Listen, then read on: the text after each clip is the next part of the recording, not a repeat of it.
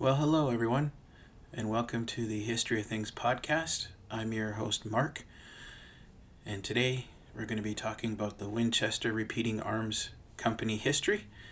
If you're new to the podcast, thank you so much for tuning in. I hope I can keep you entertained. And if you're a repeat customer, then an extra big thank you to you as well. So happy that you're all here. We got lots to talk about. This will be the longest episode I've created as of yet. And we've got a really interesting tidbit at the end, so you're going to want to stay tuned for this. We're going to be talking about one of the widows of the Winchester Empire. You're not going to believe some of this stuff. Stay tuned.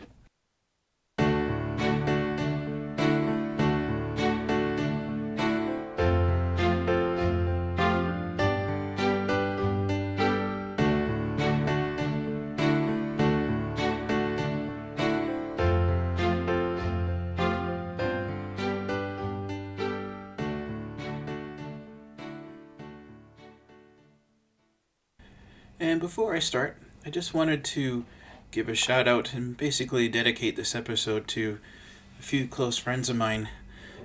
Back around 2013, there was a few of us that started target shooting together, and it was a really fun time. Just go out to the bush, find a safe place to set up tents and tables, and just shoot for the day. And it was a lot of fun, and I, I definitely, definitely miss it. So, Dale, Melissa, Clint, George, miss you guys, and let's hope we can do this again sometime soon. I also wanted to do a short plug here for a business that I believe very highly in, and that's Paul Carter Automotive. And, and he is located in the lower mainland of British Columbia, Canada, basically uh, on the outskirts of Abbotsford and Langley. If you are in need of an honest incredibly brilliant mechanic, Paul is definitely the guy that you are wanting to see. I've known him for years. He looked after a fleet of vehicles for the company that I was working with before.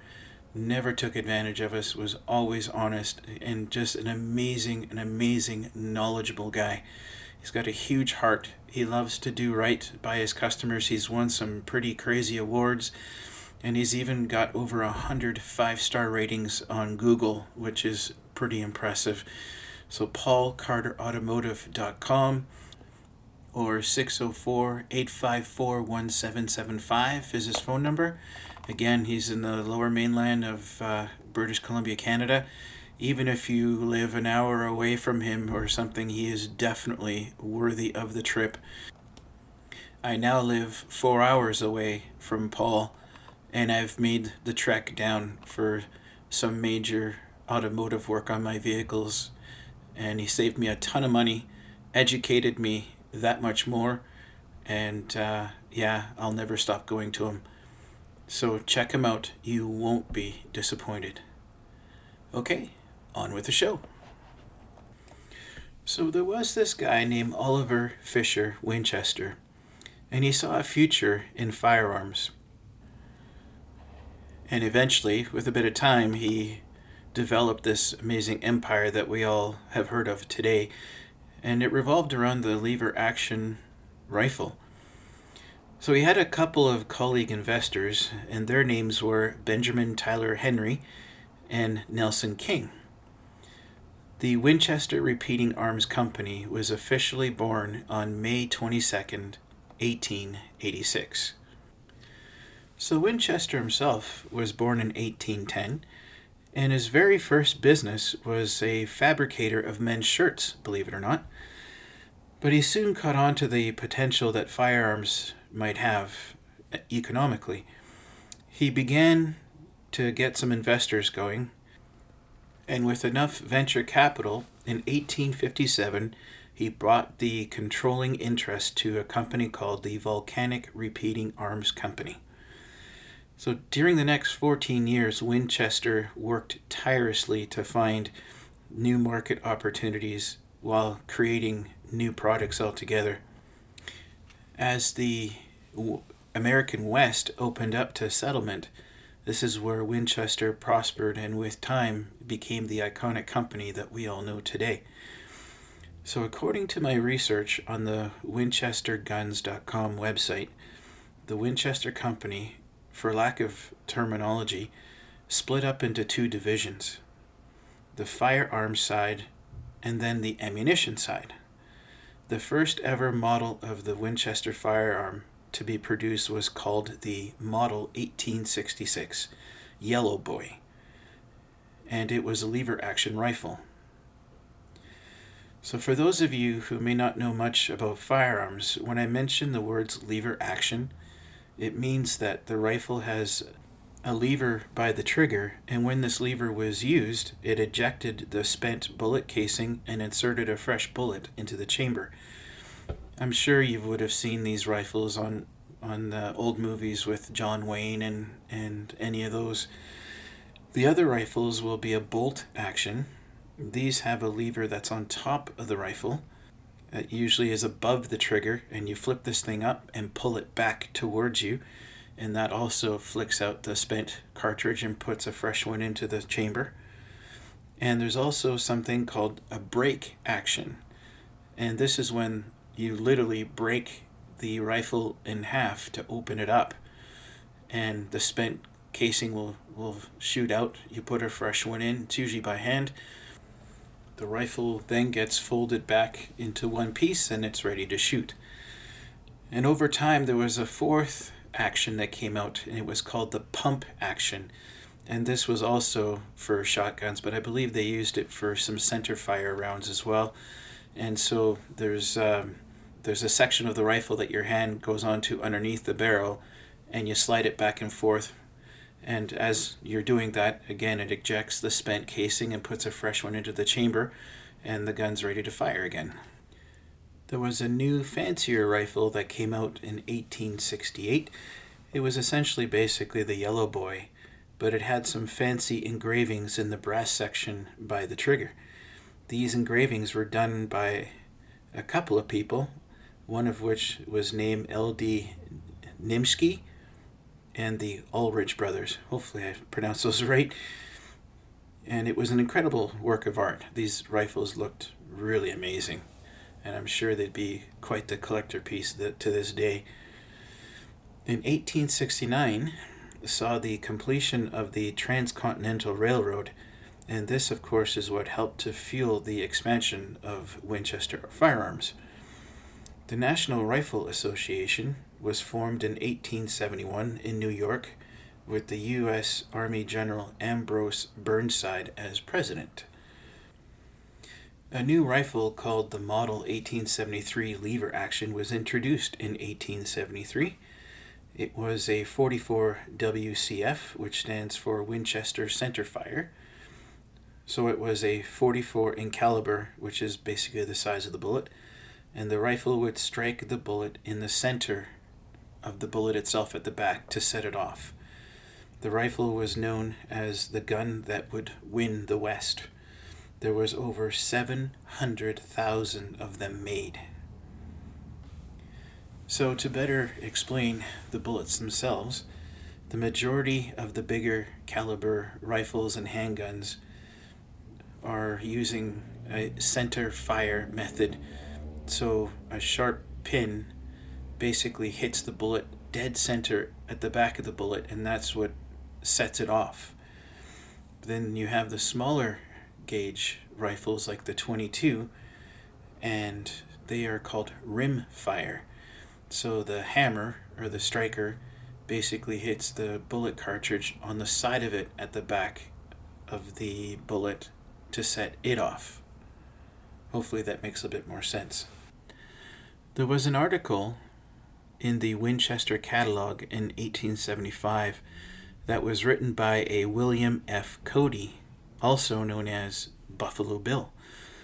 In his article, he said, I pronounce your improved Winchester the boss. So, if you haven't noticed by now, uh, in the beginning, the early stages of the Winchester company, they would name their rifles after the year that they were introduced in. So in 1876, there was a Centennial Model 1876 lever action that was introduced the favorite rifle of the Dakota rancher Theodore Roosevelt.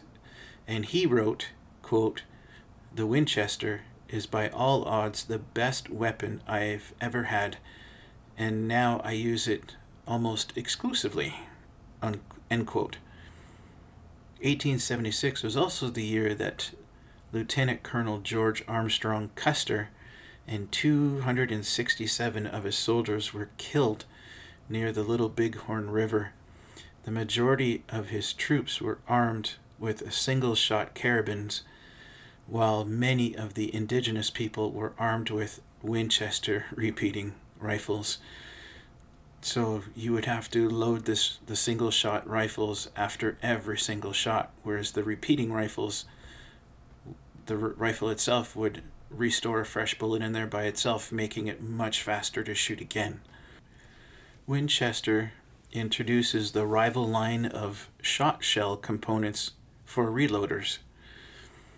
And in 1880 would be the year that Oliver F. Winchester dies at the age of 70. He was in New Haven, Connecticut. The first bolt action rifle from Winchester made its appearance in 1883. It was named the Model 1883 Winchester Third Model Hotchkiss Magazine Gun.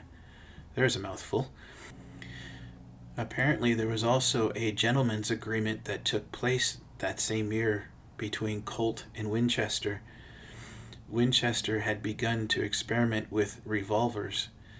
Colt and Winchester were able to come to an agreement where Colt would stick to revolvers and Winchester would stick to lever action rifles. Colt was pretty smart there they knew they were going to get slaughtered, I guess, by Winchester.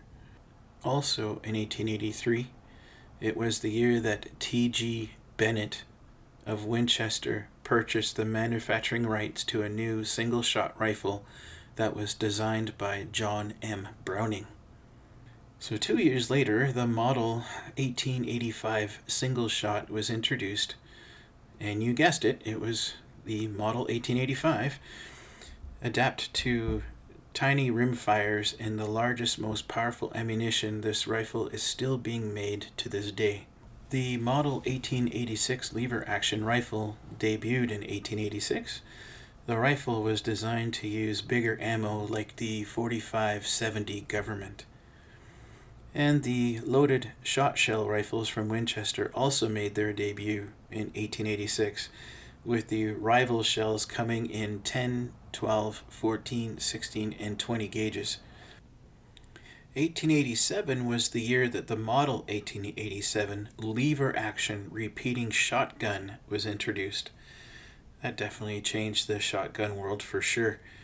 And then a new pump action 22 rimfire rifle, the Model 1890, along with new 22 caliber ammo, was introduced in the corresponding year. Two years later, the Model 1892 lever action rifle was introduced, and it was chambered to use ammo from popular pistols. Winchester invented smokeless gunpowder, and they started to use that in their ammunition in 1893. The following year, in 1894, was the best selling lever action center rifle in the US of course, called the Model 1894. And you'll notice as we go through the history here that that number comes up quite often. Gilding metal jacketed bullets were also introduced by Winchester in 1894. The next year, the Model 1895 centerfire was introduced with an internal box magazine that safely handled modern pointed bullets. This was apparently one of Roosevelt's favorites. In 1895 was also the year that commercial smokeless centerfire cartridges were introduced, including the 3030 Winchester. So, when paired with the Model 1894, it was the most famous deer rifle and ammo combo ever. Winchester would manufacture the 6mm Lee straight pull musket rifle for the U.S. Navy in 1895. The best selling pump action shotgun was introduced by Winchester in 1897, with, of course, the same model number. And there was a custom engraving catalog that was introduced in 1897 called the Highly Finished Arms. It's still a source of inspiration to this day for firearm engravers. In the same year, Winchester introduced the new rival factory loaded shot shells. In 1900, Winchester would introduce the repeater waterproof paper hull shot shells. 1902 saw the introduction of the Model 1902 single shot 22 rimfire, which became a famous part of the Winchester Junior Rifle Corps range kit. In 1903, the Model 1898 breech loading single cannon was introduced for the 10 gauge blank shotgun shells.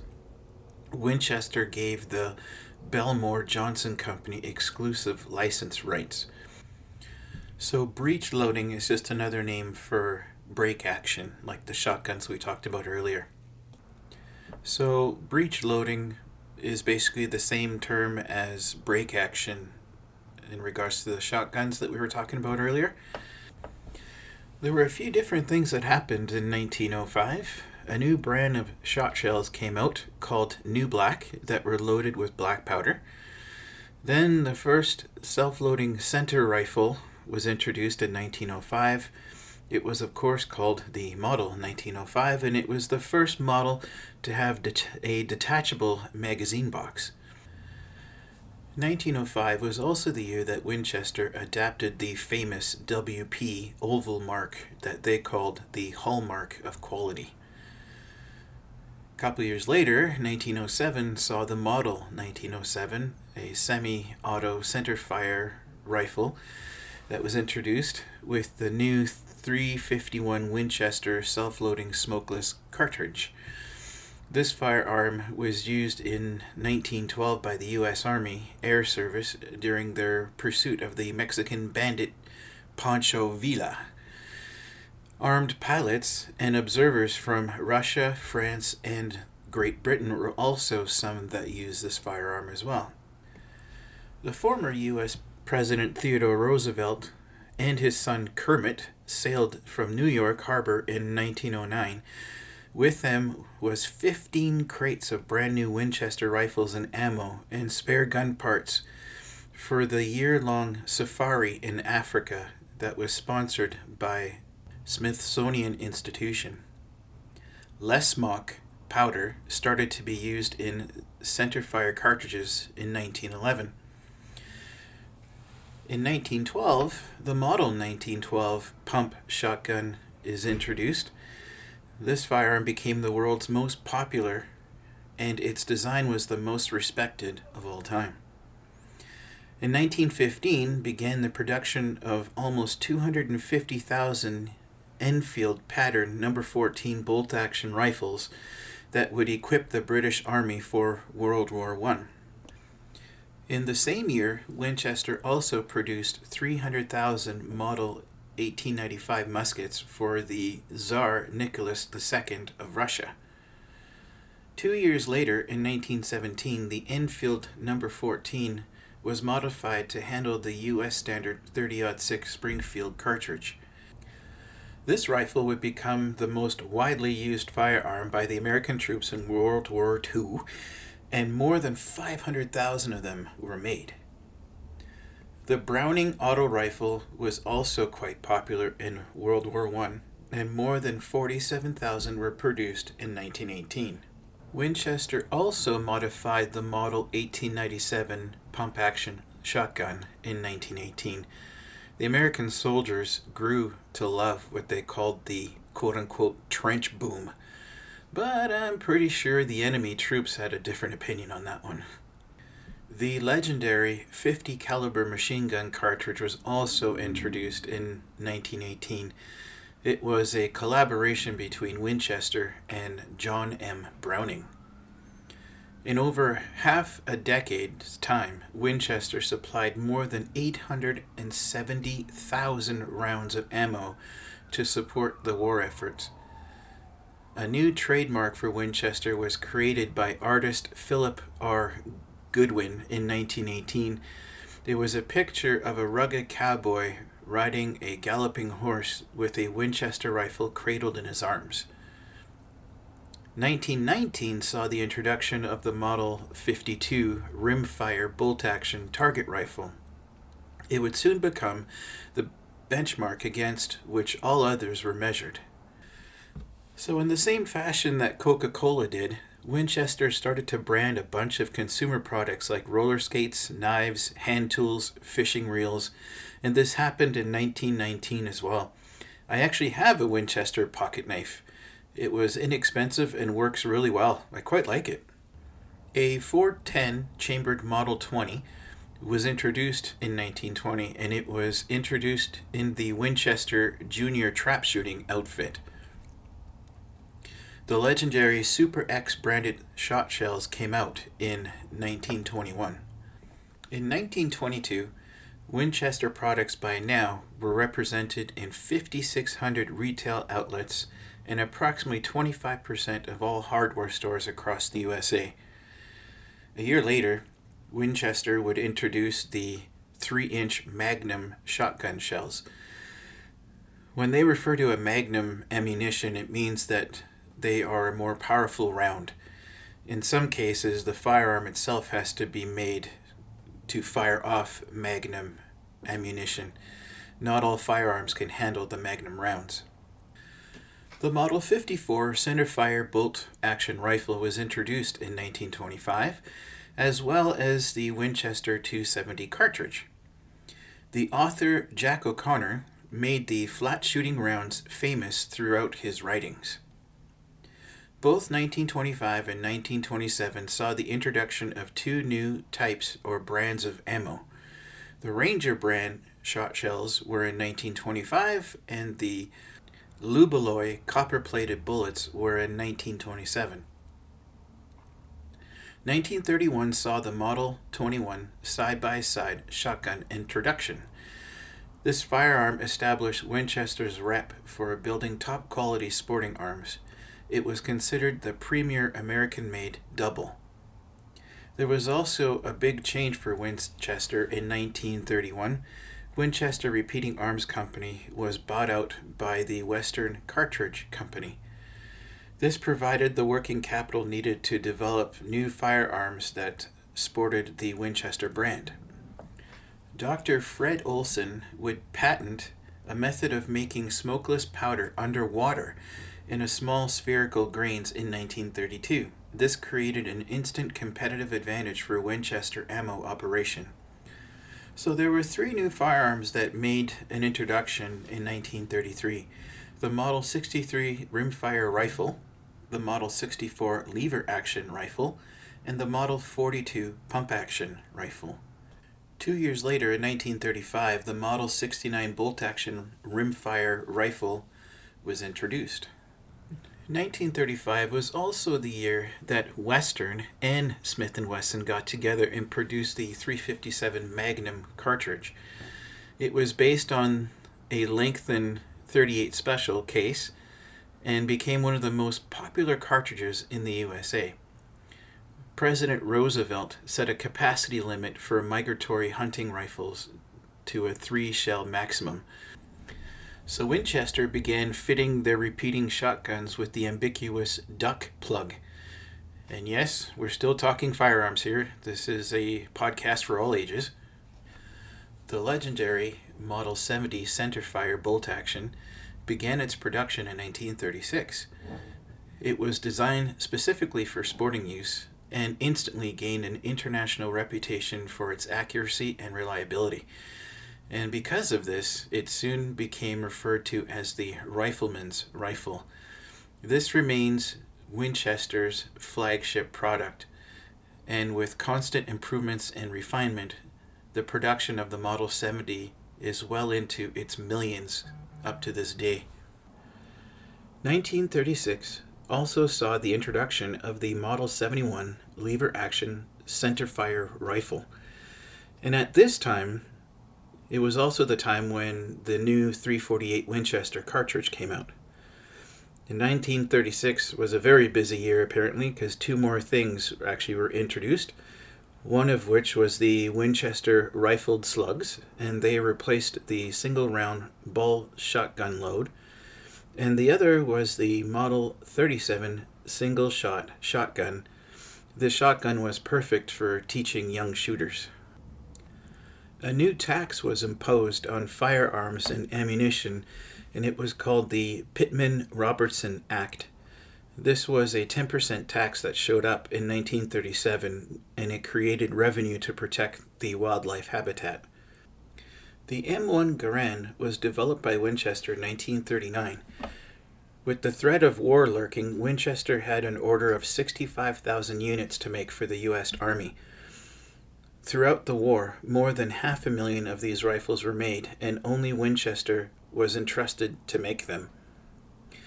In 1939 was another big year for Winchester, with the introduction of their silver tip rifle bullets. It was also the year that John Wayne rose to stardom. In the movie Stagecoach, John Wayne's large loop Winchester Model 1892 carbine would become one of his lasting trademarks on the silver screen.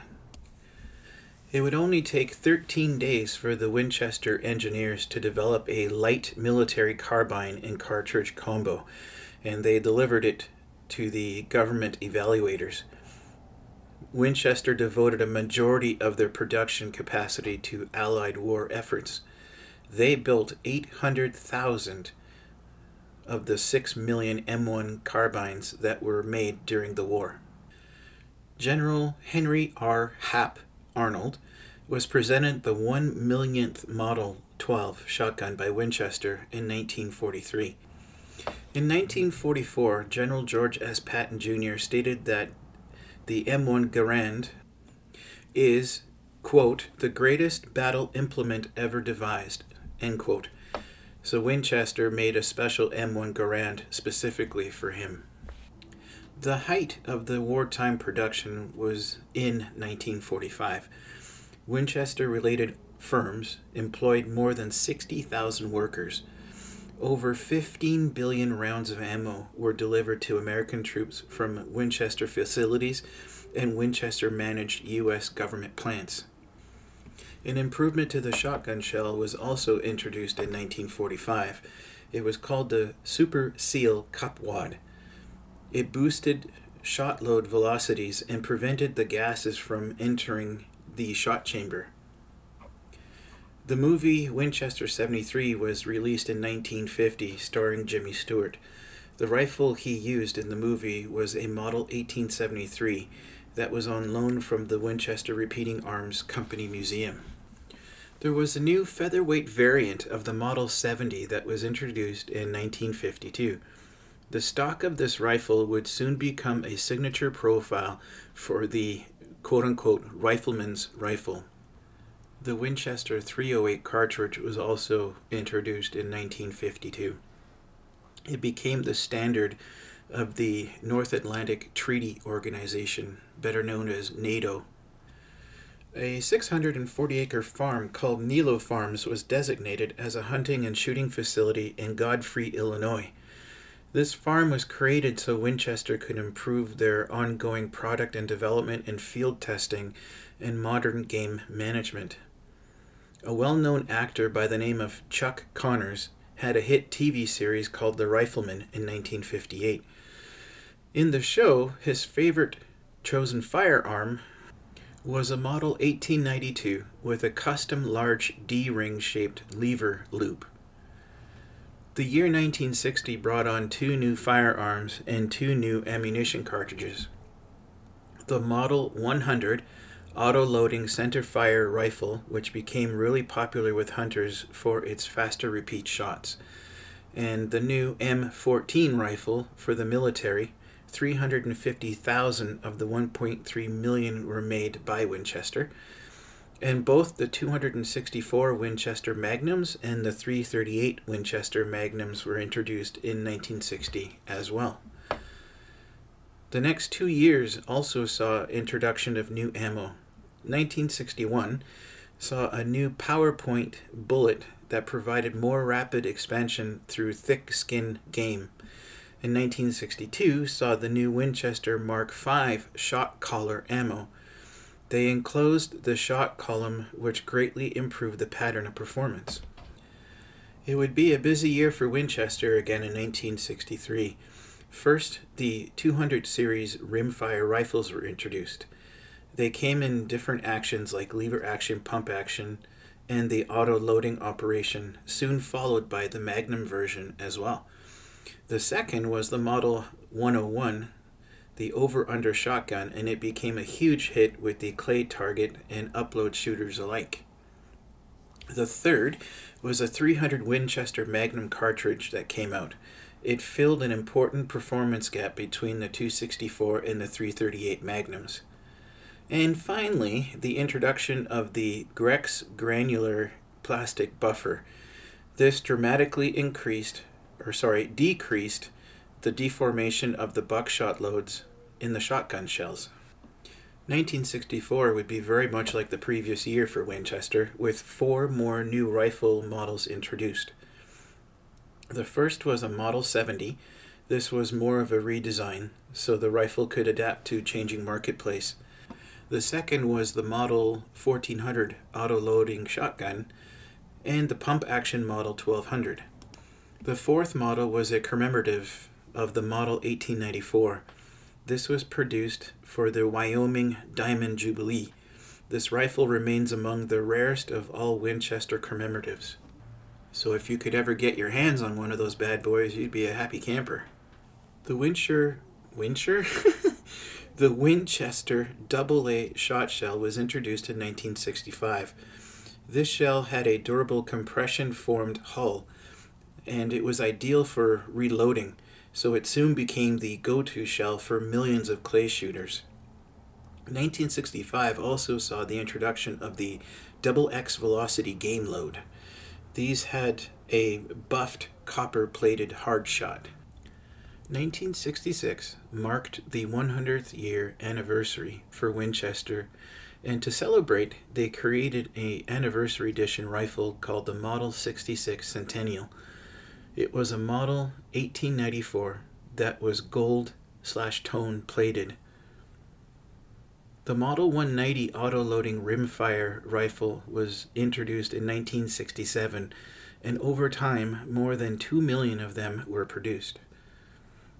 The WinChoke was introduced in 1969, which was the first interchangeable choke tube system on a factory shotgun.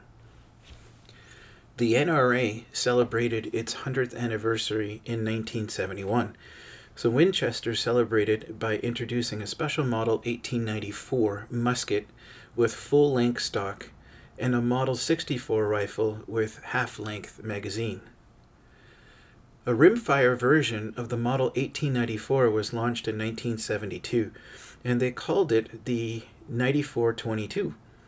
It helped to introduce a whole new generation to the Winchester lever action mystique. 1974 saw the Super X Model 1, an auto loading shotgun, the first of the Super X lineup. Another triple hitter year for Winchester in 1976 that started with the nation's 200th anniversary. The bicentennial Model 1894 was introduced, and it was finished with an antique silver receiver, special engraving, and an inlaid stock medallion. That sounds like a really nice rifle.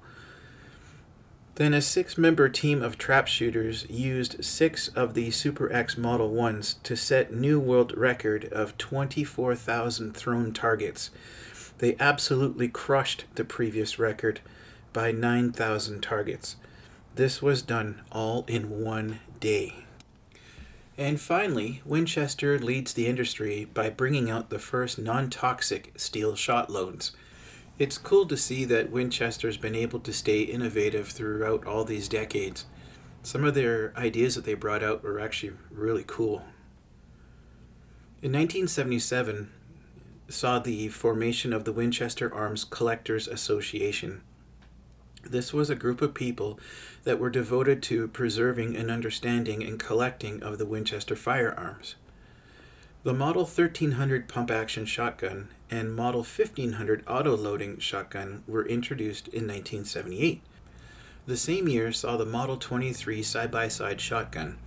This was the first in production, double, since the Model 21 became a custom order in 1960. The first match set of commemorative rifles were released in 1979. They paired a Model 1894 with a Model 9422 rimfire carbine. They had matching serial numbers along with a gold satin finish and special engraving. There was a thousand of these matching sets made. Something else to get your hands on. That would be so cool.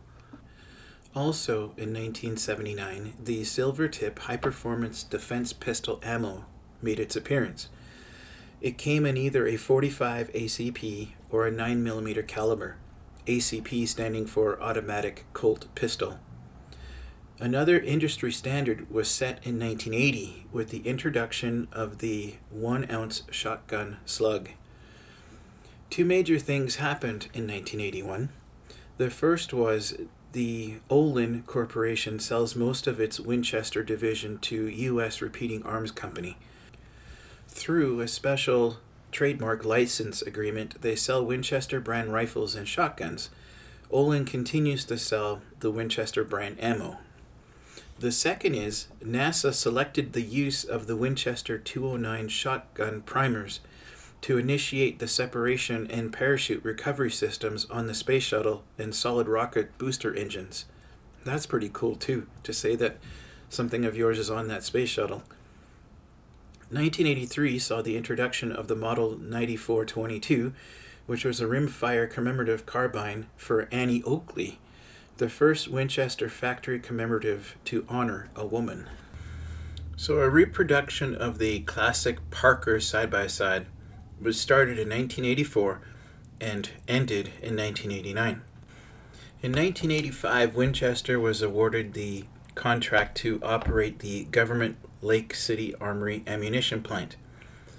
This was located in Independence, Missouri, and over the next 15 years of operation would pump out over 8 billion rounds of mil spec ammo. Another cool development was offered in 1986 when the Kevlar reinforced Winlight synthetic stock was offered for the Model 70, another first for this rifle. The silver tip hollow point boat tail rifle ammo made its appearance in 1987. The leading item in the 1991 catalog was the Model 70 Custom Shop Super Grade with controlled round feeding. Winchester also introduced the Super XBRI Sabot Slug in 1991. It set a new standard for shotgun accuracy and terminal performance. Also in 1991, 90% of the ammo used in Desert Storm was supplied by Winchester facilities. 1992 saw the return of the pre 64 Model 70 to the general production. In the same year, the Model 70 also came out with a stainless steel receiver and barrel and black synthetic stock, instantly making it a legend. 1993 was a crazy busy year for Winchester the Model 70 custom sharpshooter was introduced. It had a Schneider stainless steel barrel and it came with a 1 MOA accuracy guarantee. This would be one of the world's first match grade factory rifles. Now, to find out what MOA stands for, according to Google, an MOA uh, stands for minute of angle in relation to firearms accuracy refers to the capability that a rifle or firearm has to consistently deliver a grouping of shots at a particular distance. For example, 1 MOA equals at 100 yards is a group of 1 inch. 1 MOA at 200 yards is a 2 inch group. At 300 yards is a 3 inch group, and so on. So obviously that meant that this particular rifle is deadly accurate. Three rifles were introduced in 1993 the Model 12, the Model 42 pump shotguns, and the Model 52 rimfire rifles that made the Winchester classic traditional line. 1993 also saw the introduction of the high performance water resistance Super X Drylok Super Steel waterfowl shot shells. Whew! The Supreme Failsafe rifle ammo also made its appearance in 1993. A new firearms factory was opened in 1994 for Winchester in New Haven, Connecticut. They had a cowboy costume rider walking up and down the aisles on opening day. 1995, to celebrate the one year anniversary of the Model 1895 lever action, was introduced in an engraved limited edition. Winchester gave clay shooters a performance edge in 1995 with the new AA Super Handicap shot shell. Uh, if they're handicapped, should they be shooting? Anyway, 1996 saw the introduction of the Optional Ballistic Optimization Shooting System, or BOSS for short. BOSS combined a barrel tuner and the choice of a ported muzzle brake or a non ported weight.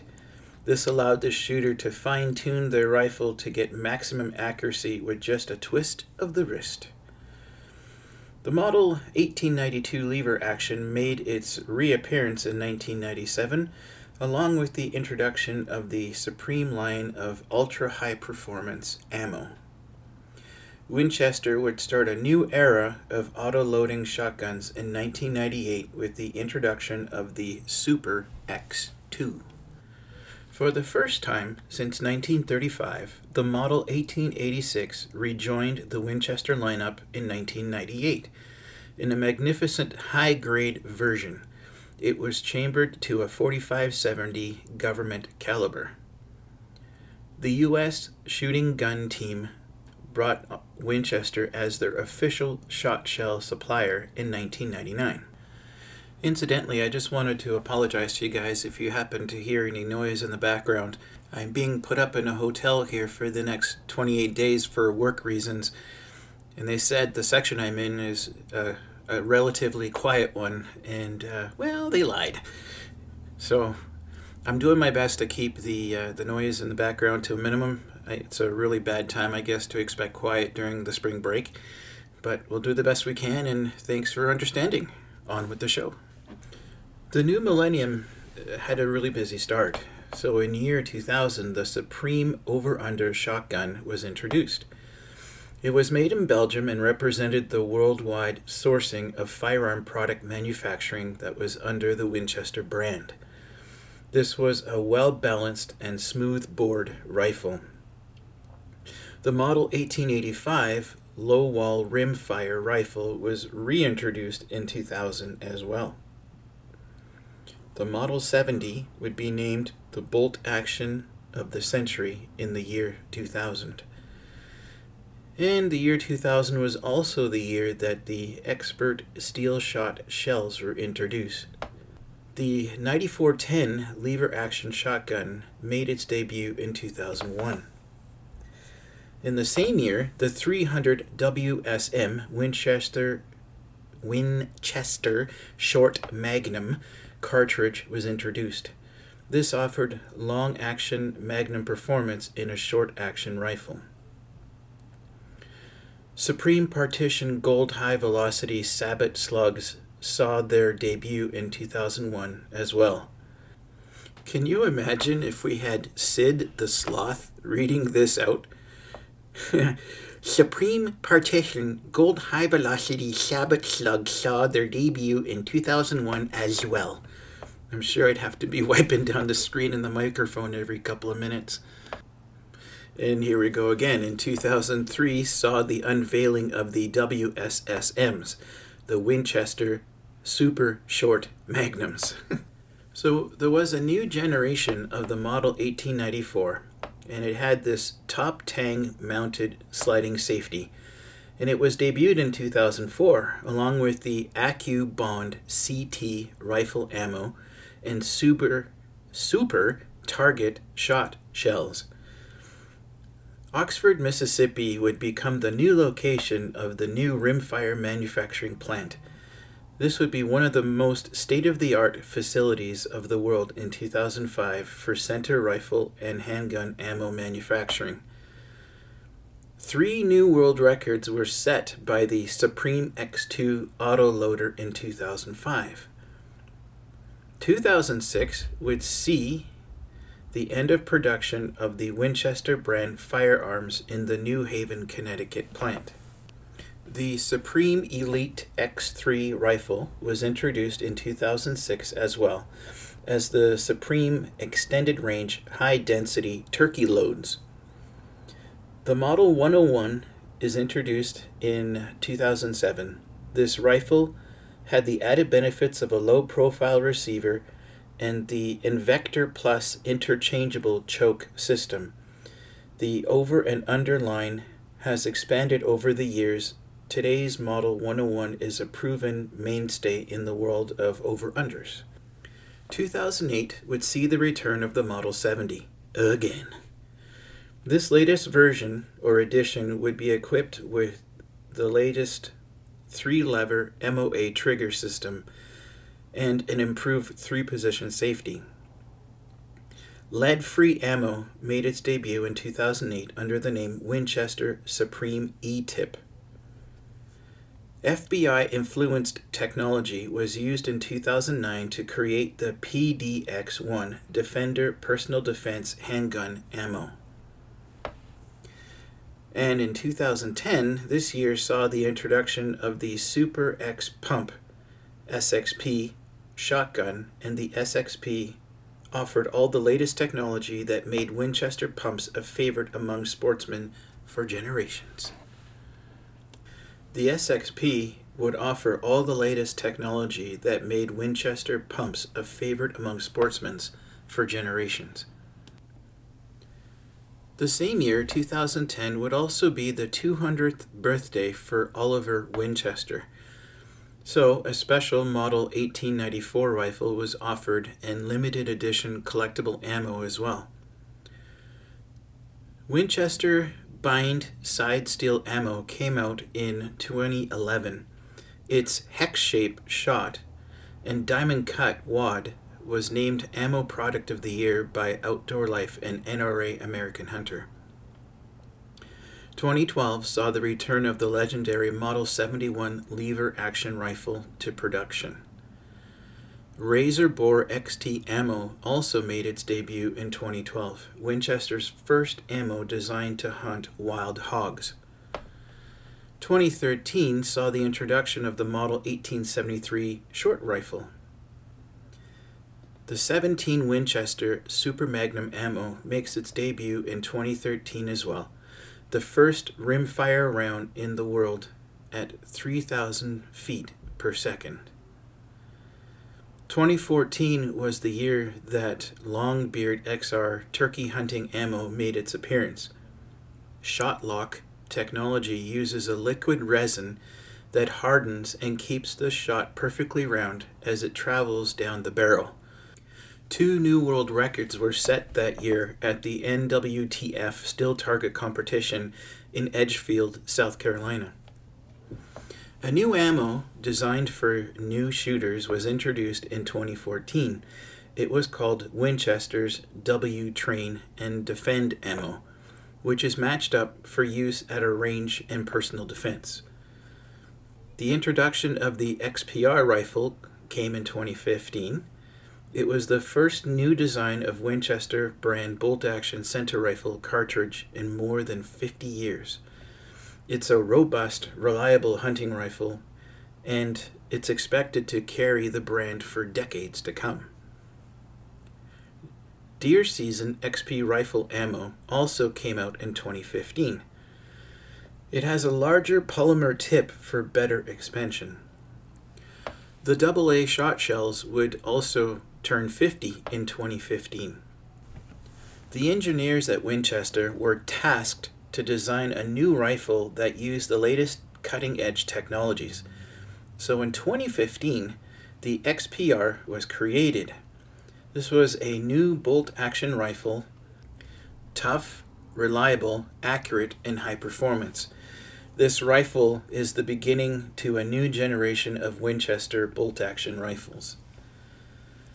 A few commemorative rifles made appearance in 2016, including the Model 1866 Yellow Boy, which was the gun that started it all 150 years ago. 2017 saw the introduction of yet another Super X4 shotgun.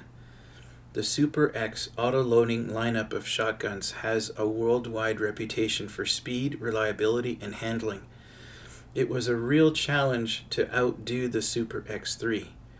But the engineers at Winchester came through with a lighter, faster cycling, smoother swinging, and more aerodynamic rifle than ever before.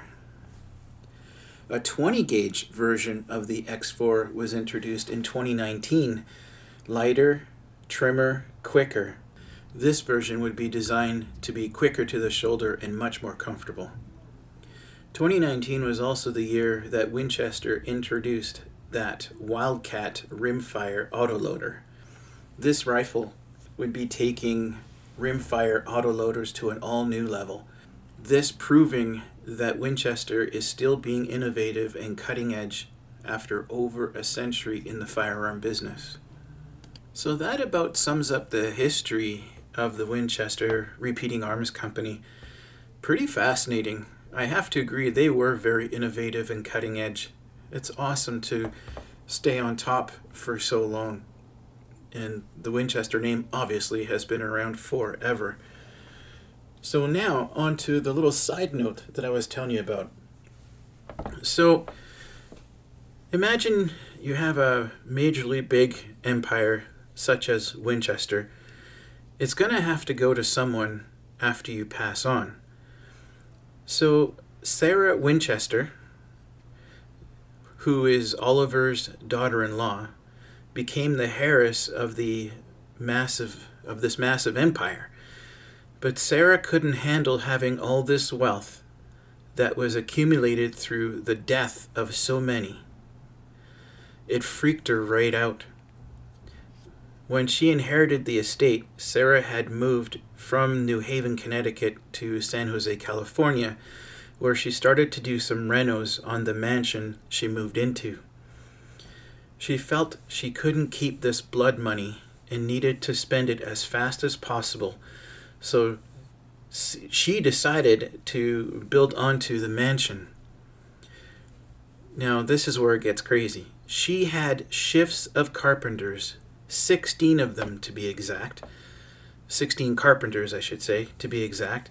She had them working 24 hours a day, seven days a week, from the year that she moved in, in 1886, to her death in 1922. This mansion she built was incredibly bizarre, with doors and stairs that led to nowhere. Stairs would disappear into the ceiling, doors would have no opening on the other side. All these extra wings were added on here and there. The legend says that before the earthquake hit in 1906, the mansion had 200 rooms, 10,000 windows, 47 fireplaces, and 2,000 doors trapdoors, and spy holes. Sarah herself couldn't even identify the original eight rooms that were in the mansion when she started. She would hastily, hastily sketch plans on napkins or brown paper for the carpenters to build. She would have them build it and then demolish and then build again. She had towers, cupolas, rooms that were created many of which made no sense or had no purpose, sometimes only to be plastered over the next day. In 1975, the workers found a new room. It had two chairs in it and an early 1900s speaker that fit onto a phonograph. The room had a 19, uh, 1910 lock on it she had apparently forgotten about the room and built over it. This mansion still exists in San Jose to this day, and you can actually tour it. It's an amazing looking place. You can look it up on the internet, and it's something I would definitely love to visit someday. Well, my friends, this basically sums up the Winchester Repeating Arms Company podcast episode. I want to thank you so much for tuning in Again, if you're new here, welcome, and I hope I was able to keep you entertained. And a huge thank you to those who keep coming back.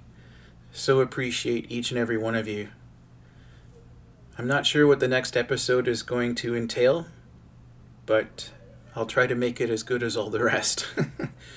anyway, everyone, take care, and we'll see you on the next episode.